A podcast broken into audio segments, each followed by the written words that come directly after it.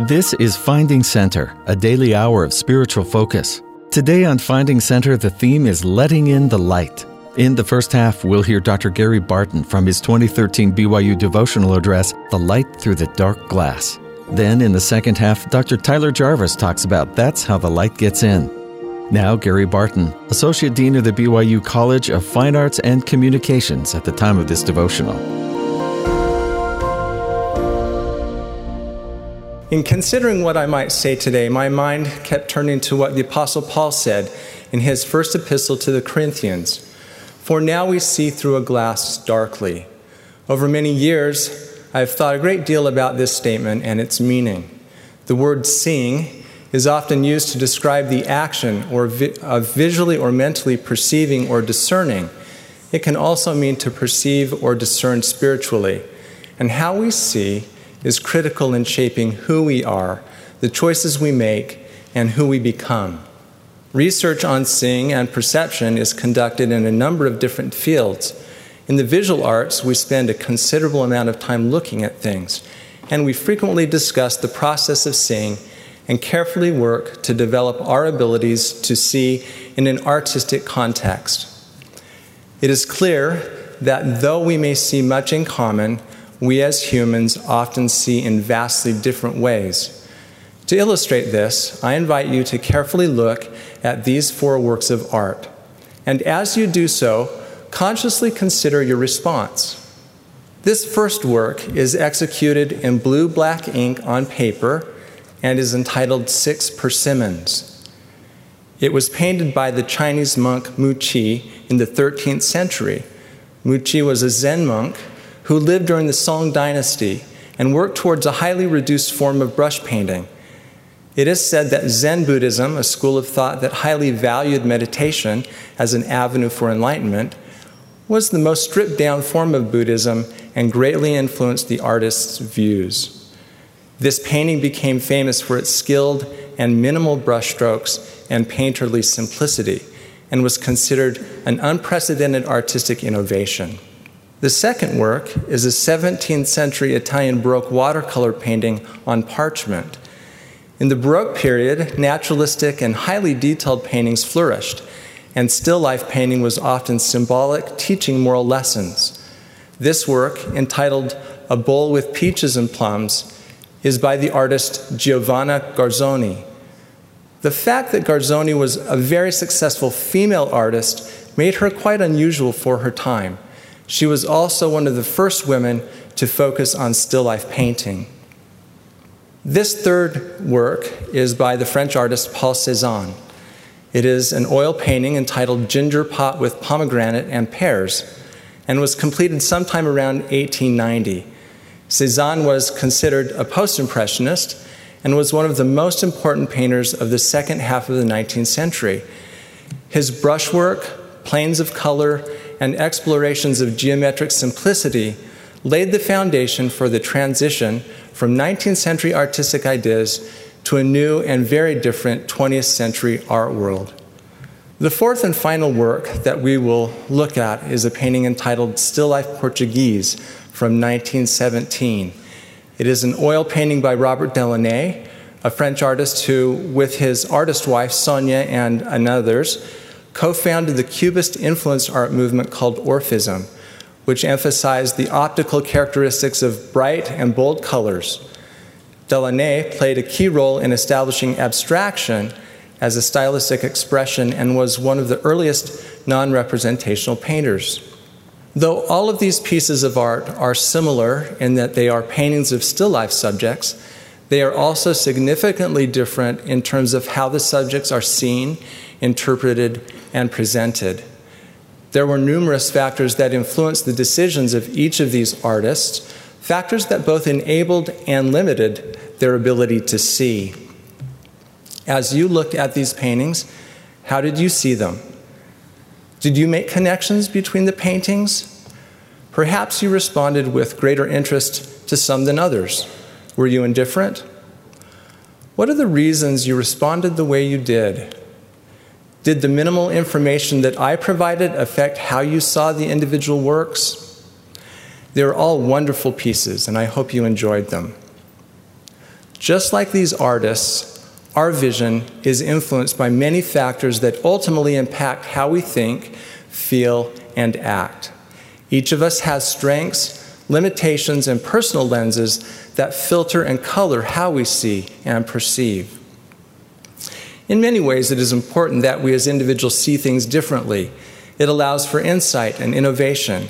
It enables us to learn and benefit from each other. And it also tends to make things more interesting. This certainly is something I've learned in my marriage. Just ask Jennifer. We live in an incredible time with so much available to us and so many possibilities. At moments, however, it can be extremely challenging to see our way clearly with the abundance of information, perspectives, attitudes, feelings, criticisms, forces, and beliefs that surround us. It can seem as if we are seeing through a glass darkly. Years ago, when I was an undergraduate art student here at BYU, I was offered a job working as a metal chaser in a local bronze foundry that cast and finished sculptures for artists. Given that I had virtually no experience with the bronze casting process, I was somewhat surprised I was offered the job and also a little apprehensive about what it would require. But after being assured that I would receive training in the techniques required for my particular responsibilities, and anticipating that this knowledge might be useful in my future as an artist, I accepted the job. Initially, one of the most daunting duties for me was welding. As a result of the bronze casting process, there were se- se- uh, frequently several different parts of a sculpture that needed to be welded back together. Given that there is a long list of real dangers associated with welding, and the fact that I had no idea what I was doing, this part of my job made me a little nervous. Ignorance and danger can be a bad combination. As I mentioned earlier, I was promised I would receive training, and I did. My supervisor gave me instructions on the use of the welder, on safety, and on welding technique. He even demonstrated the process for me. But being told or even shown how to do something isn't the same as doing it, let alone doing it well. For my initiation into welding, I was encouraged to practice with some bronze scraps under the guidance of my supervisor. As instructed, I properly prepared the work area and tools and carefully adorned myself with all of the necessary safety gear, including thick leather gloves, a special leather jacket, and protective welding helmet with a glass lens. As I readied myself to begin, I pulled the helmet down over my face and it was completely dark. I couldn't see anything through the dark glass lens. The lens on a welding helmet is very darkly tinted in order to protect the eyes of the person welding from the extremely bright light produced by the welder. How could I weld if I couldn't see? I lifted the helmet and, turning to my supervisor, shared my dilemma. He patiently explained that in order to see through the lens, I must rely on the light produced by the welder. I must learn to use the light. What a revelation. I again checked to make sure everything was prepared, lowered the helmet, and as perspiration trickled down my face, I started the welder. With a flash, I could see. My vision wasn't clear, but I was able to see well enough to learn. I actually failed miserably that first welding attempt. I melted a big hole in the piece of bronze, and unfortunately, it wasn't the last time I made a mistake. However, with effort, practice, and the tolerance of my supervisor, I was able to improve my skills as a welder, and in the process, I came to better understand the light and to use it more effectively to see through the dark glass lens. In a sense, the lens became clearer. As we are confronted with difficult choices and decisions, especially those related to our eternal progress, we must prepare ourselves, act in faith, and learn to use and rely on the light. As we do so, the personal lens through which each of us sees can become clearer, and we will be better able to make decisions that will bless our lives and lead us to Christ. There are two important sources of light that I would like to discuss. the light of Christ and the Holy Ghost. Each of us has been blessed with the light of Christ. The scriptures teach that the light of Christ is the Spirit which giveth light to every man and woman that cometh into the world. It is the light which proceedeth forth from the presence of God through Jesus Christ to fill the immensity of space, and the light which is in all things, which giveth life to all things, which is the law by which all things are governed. It is the light which shineth and enlighteneth your eyes, which is the same light that quickeneth your understandings. The light of Christ is sometimes called the Spirit of Jesus Christ, the Spirit of the Lord, or the Spirit of God. It is also referred to as our conscience and is given to every man and woman that they may know good from evil. It is the light by which we may judge, and it can be a powerful source of inspiration. President Boyd K. Packer taught, quote, the Spirit Christ, the Spirit of Christ can enlighten the inventor, the scientist, the painter, the sculptor, the composer, the performer, the architect, the author, to produce great, even inspired things for the blessing and good of all mankind. This Spirit can prompt the farmer in his field and the fisherman on his boat. It can inspire the teacher in the classroom, the missionary in presenting his discussion. It can inspire the student who listens and of enormous importance, it can inspire husband and wife and father and mother. This inner light can warn and guard and guide. Unquote.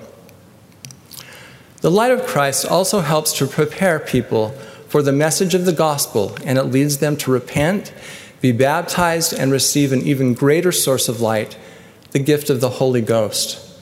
The Holy Ghost and the light of Christ are two distinct influences but in addition to the constancy of the light of Christ, the Holy Ghost may, from time to time, manifest himself to any man or woman, regardless of their circumstances, honestly seeking truth about the Lord and his gospel.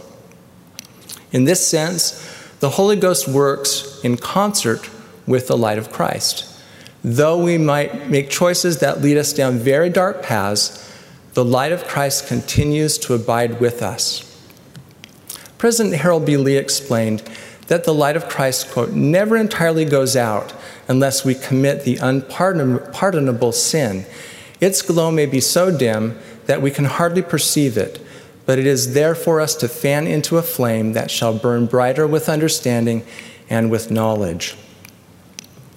With permission from a good friend, I would like to share a story he told me recently. This friend was raised in the church, and while young, he was baptized given the gift of the Holy Ghost, and ordained to the Aaronic priesthood. During his teenage years, he made some friends that had values dramatically different from those he had been taught in his home and at church. Over a number of years, he made some poor decisions and became involved in behaviors that were deceptive, destructive, and not aligned with the teachings of the gospel. As a result, he didn't enjoy the constant companionship of the Holy Ghost and turned from much of the light that was available to him. As he approached mission age, he continued to be involved in these poor behaviors, but also began to have questions about the direction of his life. One day, while under the influence of an illegal substance, he had an experience, a very powerful spiritual experience, which he recognized as the Holy Ghost. Although under surprising circumstances, that experience provided clarity for him and ultimately changed the course of his life. He repented, served a mission, and was married in the temple. He has a wonderful family, a powerful testimony, and is an active and contributing member of the church. Now, some may dismiss or make light of my friend's experience when hearing it, but I was perplexed. How could the Holy Ghost speak to someone who was not only disobeying commandments, but was also at that moment under the influence of a mind altering substance. Perhaps we can understand how this is possible when we comprehend that the Holy Ghost can work with and through the light of Christ to manifest truth and light.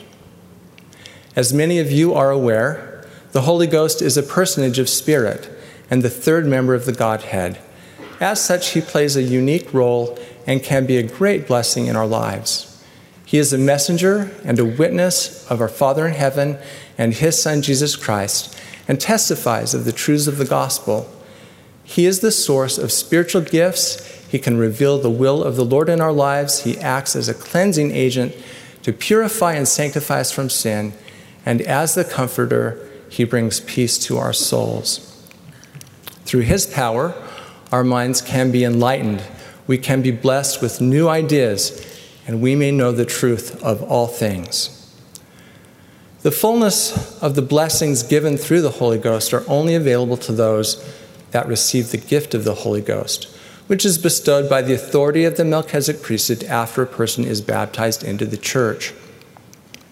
After receiving the gift of the Holy Ghost, a person has the right to its constant companionship and the blessings associated with it if he or she keeps the commandments and remains worthy.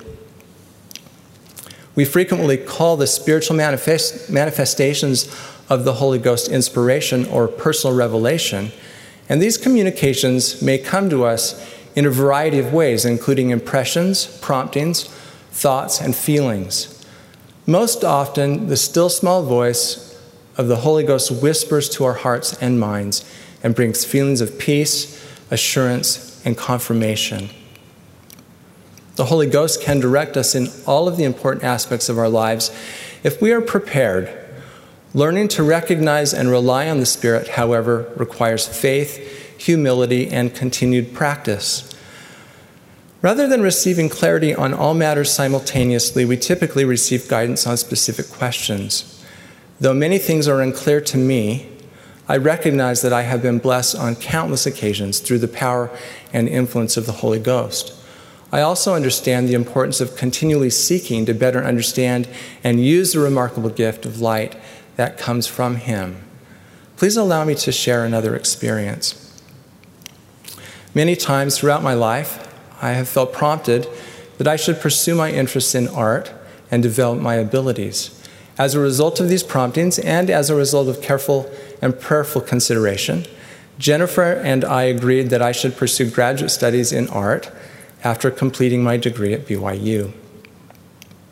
When the time came, I researched numerous programs from across the country, pondered options, fasted, prayed, and selected several programs to which I submitted applications. Given all of the factors, this was not an easy task, but we were excited about the possibilities. After waiting several months, I started to receive letters from various programs I had applied to. Good news I had options. Now, Jennifer and I faced the dilemma of making a decision. We carefully reviewed the pros and cons of the individual programs, and we prayed, earnestly seeking divine guidance. On an occasion during this period of time, I walked into an office here on campus and noticed on a desk a letter with the logo for the Ohio State University. Immediately, a distinct thought popped into my head saying, You should apply there. I hadn't previously considered Ohio State. I thought about it for a second, but it was quite late in the year to apply to programs, and given that I already had offers from other schools, I, dis- I dismissed the thought. Within a few days of that experience, I was walking down a hall here in the Harris Fine Arts Center and saw a poster. You guessed it, the poster featured an Ohio State logo. Again, the thought immediately popped into my head, saying, you should apply there. I started to get the idea, so I immediately found a computer, did a little bit of research, and with some disappointment, discovered that the graduate application deadline for Ohio State had passed. The following day, I ran into one of my BYU professors, who was and still is an influential mentor. He told me that he had been looking for me and explained that he just got off the phone with a colleague from The Ohio State University the colleague had called seeking recommendations for potential graduate students for his program. My men- mentor then explained that he had recommended me, and if interested, I should give the professor a call. Long story short, it turns out that I made the call and things worked out very well. I was offered a most advantageous situation in an excellent art program. The lens was very clear for me at that moment. We accepted the offer and had a very challenging but valuable experience. I don't know what would have happened had I attended a different school, but I did know in that moment, as I do today, that our Father in heaven watches over us and will guide us in important things when we seek his direction. Several of our church leaders have reminded us that the Lord will speak to us through the Spirit in his own time and in his own way. Answers to prayers or other righteous desires may not come immediately or may not come how we expect them. Exercising faith, we must submit ourselves to the will of the Lord and be patient. We should also understand that personal revelation is not constant and will not be given on every matter. Elder Dallin H. Oaks cautioned, quote, the Spirit of the Lord is not likely to give us revelations on, every, on matters that are trivial.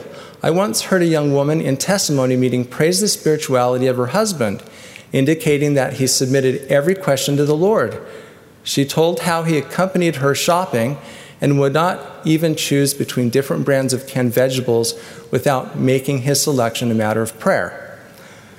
That strikes me as improper. I believe the Lord expects us to use the intelligence and experience he has given us to make these kinds of choices, unquote. Elder Oaks also taught, quote, revelations from God, the teachings and directions of the Spirit, are not constant. We believe in continu- continuing revelation, not continuous revelation. We are often left to work out problems without the dictation or a specific direction of the Spirit. That is part of the experience we must have in mortality.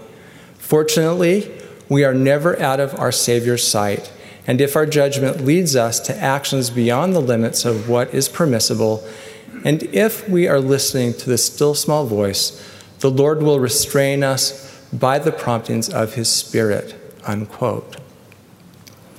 Some may question the purpose of this mortal condition where the lens through which we see can be dark and unclear. They may ask, why does it have to be this way?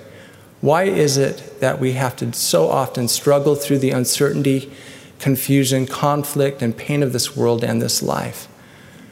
I don't think there's a simple way to answer this question completely, but please let me share a few ideas. We have been taught by holy prophets and through Scripture that we are spirit children of God and have great potential, even divine potential. Our Father in heaven loves and has a plan for all of his children. It is his desire and work for all of us to become like he is, to be with him again, and to have joy. For various reasons, many that I'm sure we don't comprehend, it was critical for us to gain a mortal body and to live in a state where we are separated from Him, a state where we have experiences and challenges that are unique to mortality and important for our growth. I suggest that this life is the only way to learn and develop important and necessary attributes of the divine. It dawns on me now as I look back on my experience welding in the bronze foundry many years ago that the darkened glass lens of the welding helmet not only protected my eyes from the bright light of the arc welder, but actually enabled my vision. It allowed me to see, understand, and do things that I would not have otherwise been capable given the physical limitations of my eyes. Perhaps this can give us some insight into the need for a dark glass in mortality, especially as we recognize uh, the importance of cultivating the qualities of faith, hope, and charity that the Apostle Paul also taught about in his first epistle to the Corinthians. As we prepare ourselves through righteousness and learn to rely on the light of the Holy Ghost, we have an increased ability to see clearly those things we need to know and do in our lives. Again, Elder Oaks has taught us, quote, as faithful members of the Church of Jesus Christ of Latter day Saints, we have a distinctive way of looking at life. We view our experiences in terms of eternity. As we draw farther from worldliness, we feel closer to our Heavenly Father and more able to be guided by His Spirit. We call this quality of life spirituality. To the faithful, spirituality is a lens through which we view life and a gauge by which we evaluate it. Each of us has a personal lens through which we view the world. Our lens gives it special tint to all we see. It can suppress some features and emphasize others. It can also reveal things otherwise invisible. Through the lens of spirituality, we can know the things of God by the Spirit of God. As the Apostle Paul taught, such things are foolishness to the natural man. He cannot see them because they are spiritually discerned. How we interpret our experiences is also a function of our degree of spirituality. Some interpret mortality solely in terms of worldly accomplishments and possessions. In contrast, we who have a testimony of the gospel of Jesus Christ should interpret our experiences in terms of our knowledge of the purpose of life, the mission of our Savior, and the eternal destiny of the children of God. Unquote. President James E. Faust said, quote, Often we do not have even a glimpse of our potential for happiness and accomplishment in this life and in eternity because, as the Apostle Paul said, now we see through a glass darkly. But the lens can be lightened and become crystal clear through the influence of the Holy Ghost. The Savior promised us that the Comforter, which is the Holy Ghost, will teach you all things and bring all things to your remembrance and guide you into all truth. Unquote. Each of us has our own unique way of seeing, which is influenced by many factors. There may be times when our paths seem very unclear. We will likely make mistakes, but as we repent when needed, are faithful, and learn to recognize and rely on the light that is available to us through the light of Christ and the Holy Ghost, the path that leads us to the presence of our Heavenly Father will be illuminated and our ability to see with an eternal perspective will be enhanced.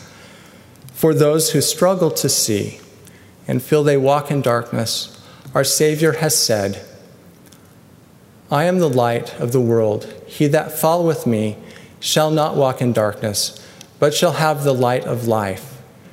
As we follow our Savior, darkness will fade, and step by step we will receive that light, which groweth brighter and brighter until the perfect day. I testify of these things in the name of Jesus Christ. Amen. You've been listening to Finding Center. Our theme today, Letting in the Light. We just heard from Dr. Gary Barton. After the break, we'll return for Dr. Tyler Jarvis, and that's how the light gets in.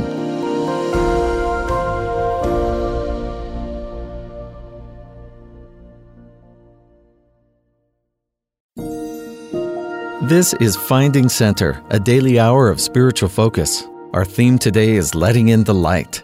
Next, Dr. Tyler Jarvis, a professor in the Department of Mathematics, with That's How the Light Gets In.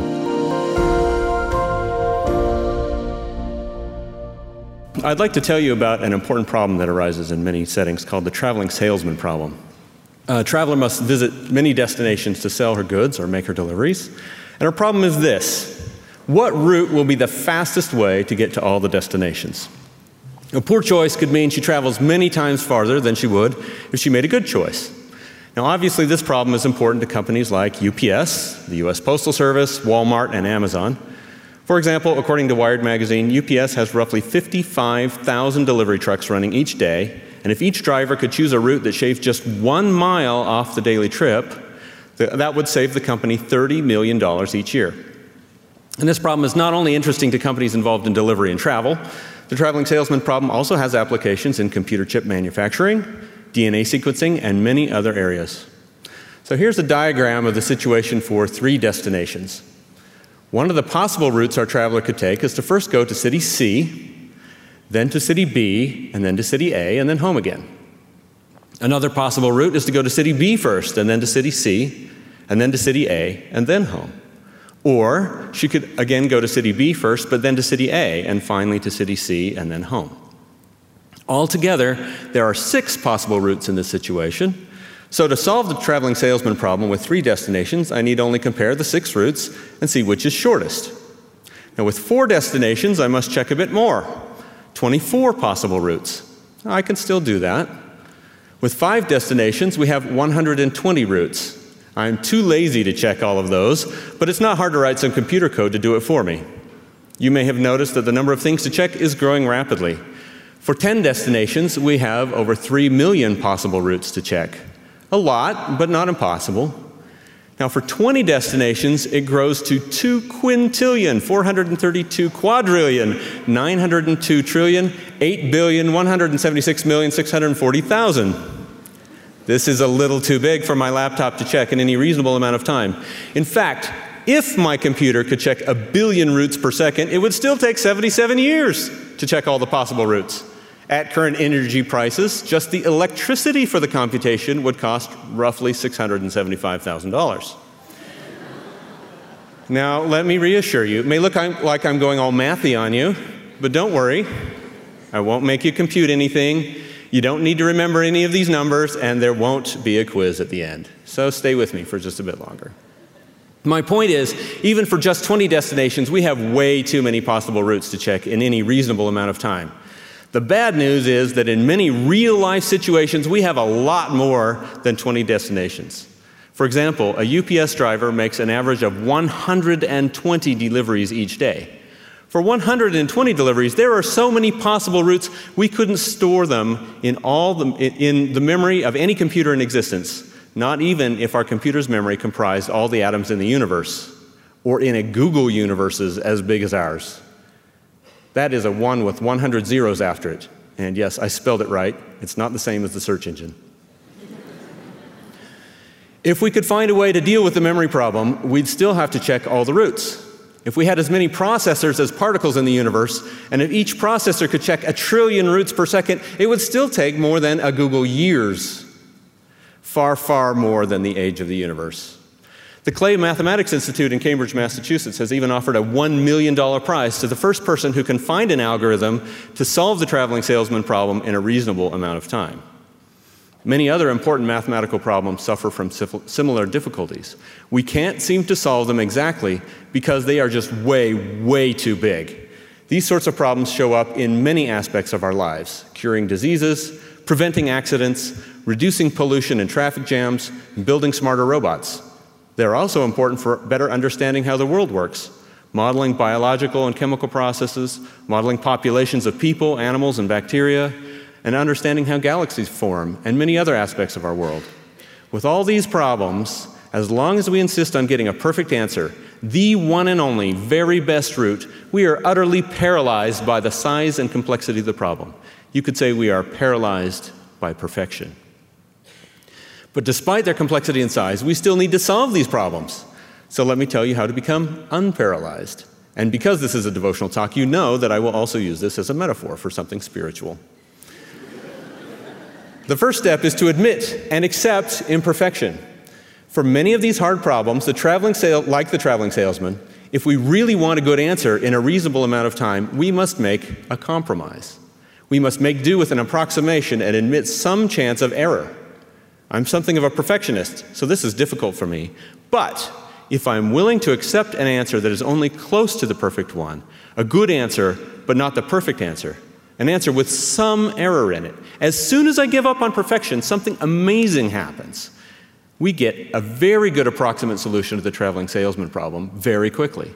In fact, not just very quickly, but blazingly, astoundingly fast. Now, this solution is not a perfect solution. It will not win the Clay Math Million Dollar Prize because it is not exact, but it is very good. And if you need a better solution, we can do that too.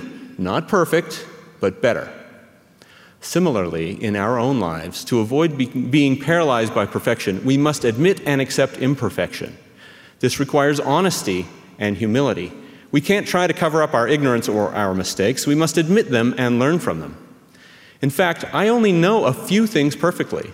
Among those, that the Father and Son live and love me and you, that the Book of Mormon is what it claims to be, and that this church is where the Lord wants me to be. I also know with a perfect knowledge that for now, on this earth, we are all imperfect, both in knowledge and in performance.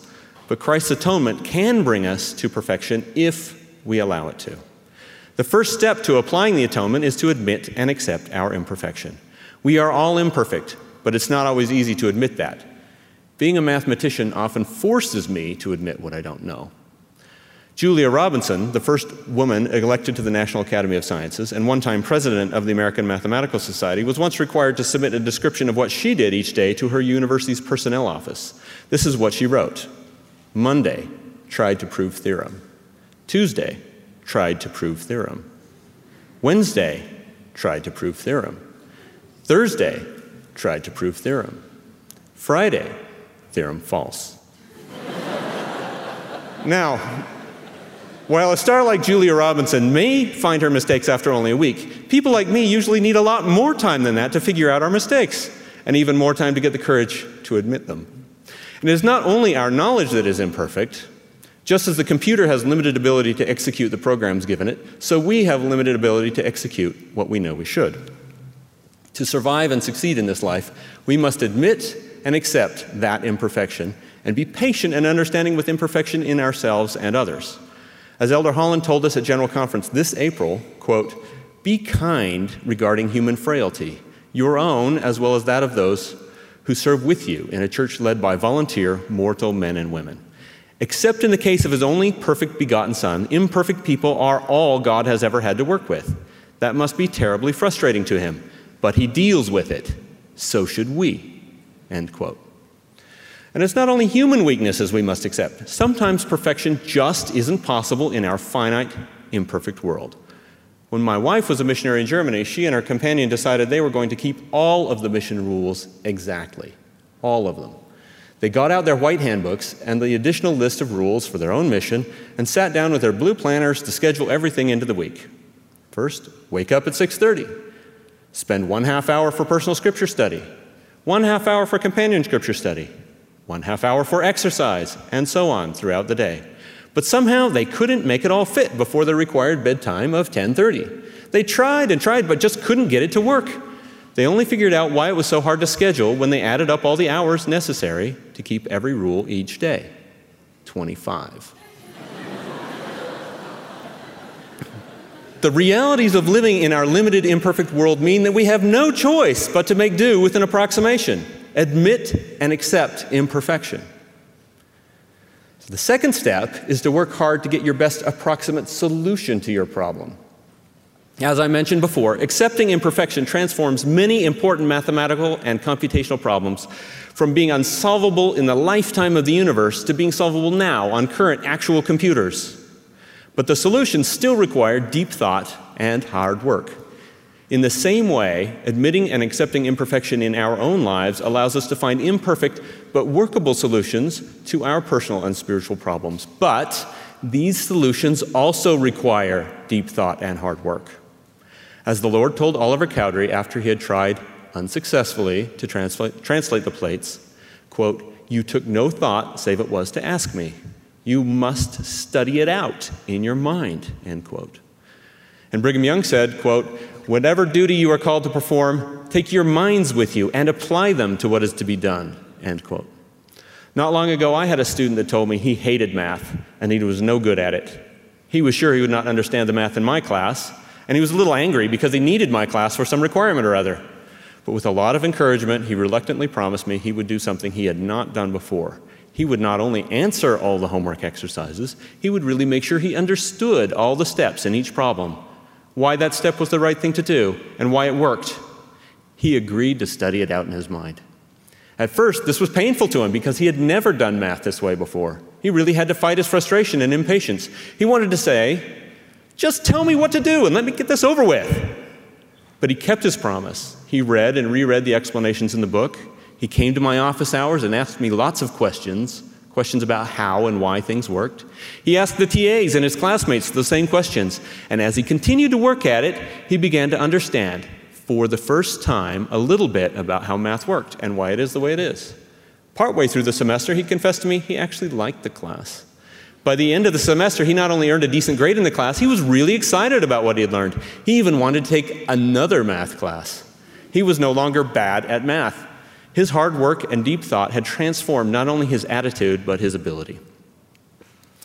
But this is not easy.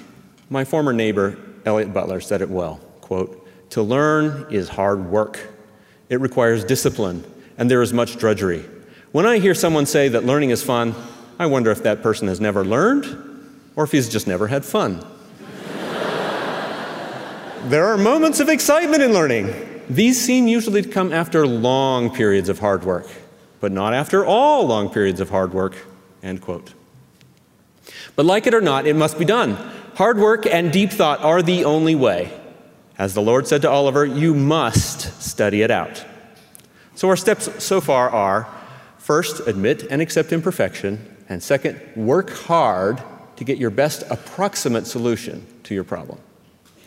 Now, it is not enough to find an approximate answer to our problems.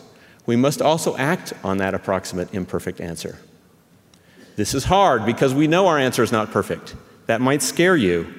It often scares me. But we cannot let our fear of imperfection, our fear of making a mistake, prevent us from acting on our best approximation. As Paul told Timothy, quote, God hath not given us the spirit of fear, but of power and of love and of a sound mind, end quote. When I was in graduate school many years ago, I was lucky enough to be admitted to a school with some famous faculty members. I'd done pretty well in undergraduate classes, and I thought I was pretty smart.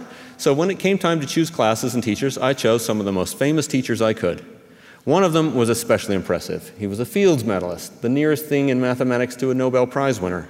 Other students spoke of him with awe, both because of his brilliance and because of his reputation for criticizing students. When I heard how he'd berated a student for being both lazy and stupid, I determined I would never give him cause to criticize me like that. I decided never to ask him for advice or help until I had exhausted every other means for solving a problem. The result was he never criticized me, but I also never learned much from him. I spent three years in his classes and only spoke with him for a total of about 45 minutes. Another of his students had no fear at all. He would go to this professor almost every day to ask questions, and he was criticized regularly, but he never seemed to care. I thought he was completely crazy, but he went back almost every day and got his questions answered and learned a lot. It took me several years after graduation to realize I had wasted the opportunity of a lifetime. This other student wasn't so crazy after all. He got many hours of personal tutoring from one of the world's greatest mathematical minds, and I got I got to graduate school safely without being criticized. The Lord is pretty clear. He wants something more from us than this. He has given us many talents and opportunities. He wants us to face our fears and do something good with all He has given us. Consider his parable about the rich nobleman who entrusted his wealth with his servants while he went traveling abroad. You know the story, so I'll skip to the end. Quote He which had received the one talent came and said, Lord, I was afraid. I was afraid, and went and hid thy talent in the earth. His Lord answered and said unto him, Thou wicked and slothful servant. Take therefore the talent from him, and give it unto him which hath ten talents, and cast ye the unprofitable servant into outer darkness. Now think a moment about that servant with one talent. This is a very severe punishment. After all, he took good care of that money. Not one cent was lost. Yet the master not only chastised him and took his talent, he cast him into outer darkness. The Lord does not care about not messing up not losing what we have. It isn't enough to preserve what He has given us. He wants us to get up and do something with it. Like the one talent servant, when we are afraid of failure, we are more likely to fail. When I was a teenager, I worked two summers as a lifeguard and a swim instructor. One of the things I learned in that job was that people's fear of water is usually their greatest obstacle to successful swimming. A person learning to float on his back, for example, when he is afraid, will instinctively try to sit up, which causes him to sink. To float, he must relax, put his head back and his legs down, and then he can float on his back with very little effort. The real key is learning to trust that a little water splashing in your face does not mean you're drowning. It may not be what you imagine to be perfect floating, but it is good enough. Even going completely below the water is not failure if you remain relaxed. A gentle hand motion quickly brings you back to the top. But as soon as you become nervous, you try to sit up and you sink. Similarly, when my kids first started ice skating lessons, they were unable to stand on their skates without help and clung to the little walkers that were available at the arena for non skaters. Even with the little walkers, they fell often. So they were surprised when the first thing the instructor did was take away the walkers and teach them to fall. They practiced falling over and over. One of my daughters complained that falling was the one thing she could do without lessons or help. but once they had finished their falling lesson, almost as if by magic, they could skate. And they didn't even fall much after that. By overcoming their fear of falling, by embracing the fall, they were able to learn to avoid it and were able to try new things without fear. The most important example of all is the plan of salvation. The entire plan depends upon our engaging in a very dangerous enterprise. Recall that Satan's plan was to guarantee that bad things would not happen, that we would all be safe, that we would all return to our Father after our time on earth. This plan was rejected not only because Satan wanted all the glory for himself, but more importantly, because it would not work. It just wouldn't work.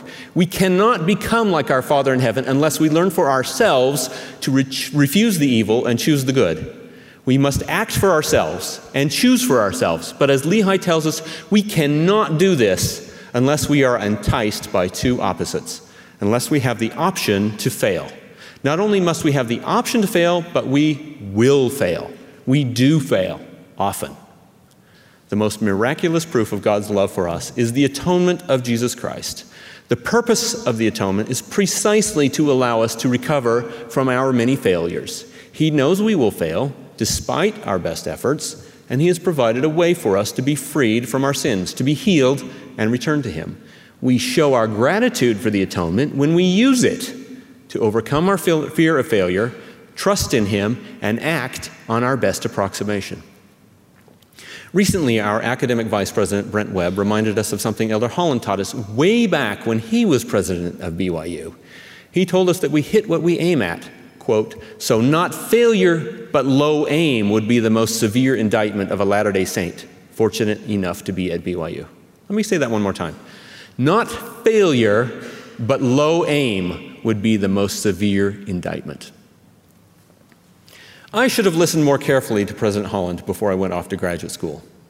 I hit what I aimed at. I graduated successfully without criticism from my teachers. Technically, I did not fail, but boy, did I aim low. Fear of embarrassment, fear of failure, fear of being considered dumb by someone I thought was smart. Fear made me aim low. Don't make that mistake. Aim high. Now, please don't misunderstand me. When I say aim high, I do not mean aim to be successful in your career. I do not mean aim to become rich or famous or powerful.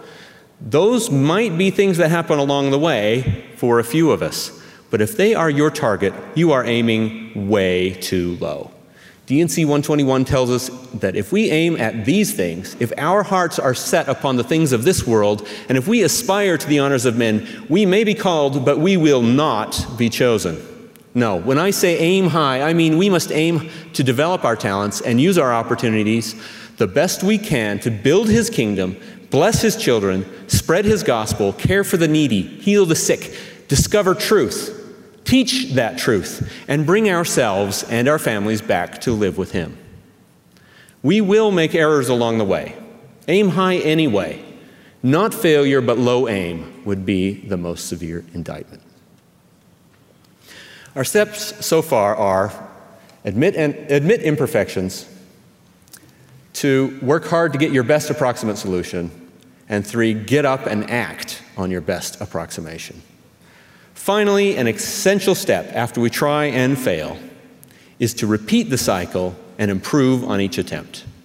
Some of the most powerful methods for solving hard mathematical problems are what we call iterative methods. You start with an approximate, approximate answer, sometimes just a random guess, but you use that guess to generate a new answer, a little better. Then you take the new answer and apply the method again and again until you get as close as you need to the correct answer.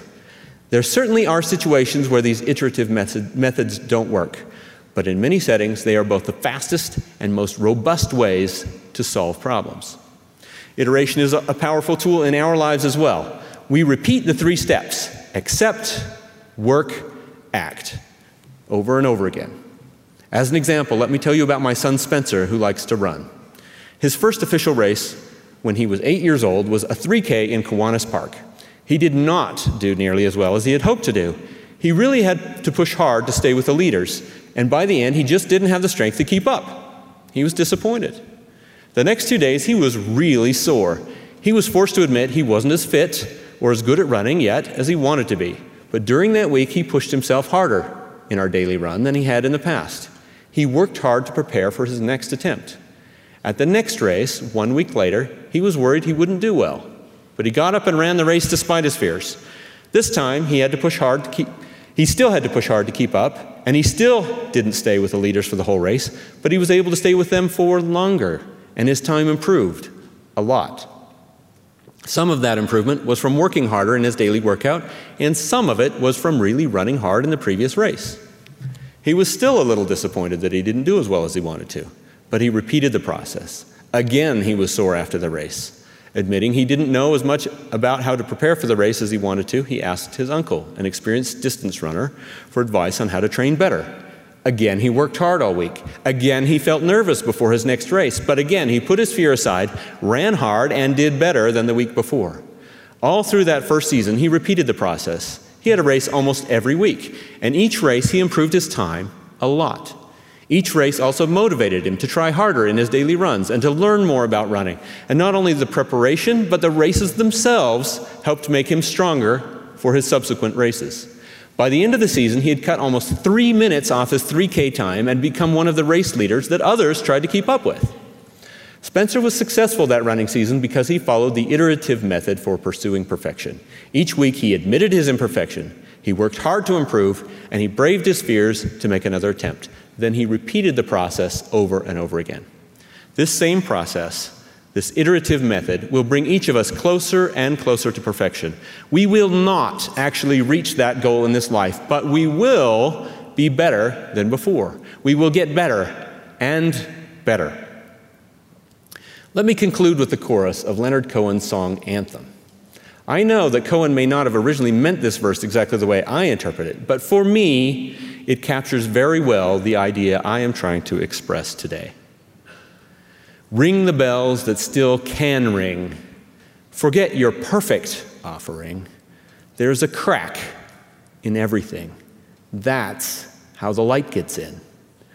Our bells are cracked, but let us ring those bells that still can ring. Stop worrying about your failure to achieve perfection. Perfection is not possible in this life. Instead, embrace the light and healing power of Christ that comes in through our cracks and imperfections. Ring the bells that still can ring. Forget your perfect offering. There is a crack in everything. That's how the light gets in. In the name of Jesus Christ, amen. You've been listening to Finding Center. Join us every weekday for an hour of inspiration and recentering. Today's theme was Letting in the Light, with thoughts from Dr. Gary Barton and Dr. Tyler Jarvis. Find links to the full text, audio, and video of these addresses at byuradio.org slash finding center. Finding Center is a production of BYU Broadcasting.